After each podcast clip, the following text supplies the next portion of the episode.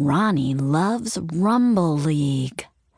It's not only the first thing he wants to do when he wakes up, but the next thing and the last.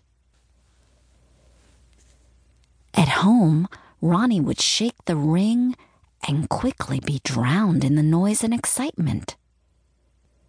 He would visualize a crowd cheering the league on, watching his toys, cars, and miniature creatures battle for the number one spot in the ring.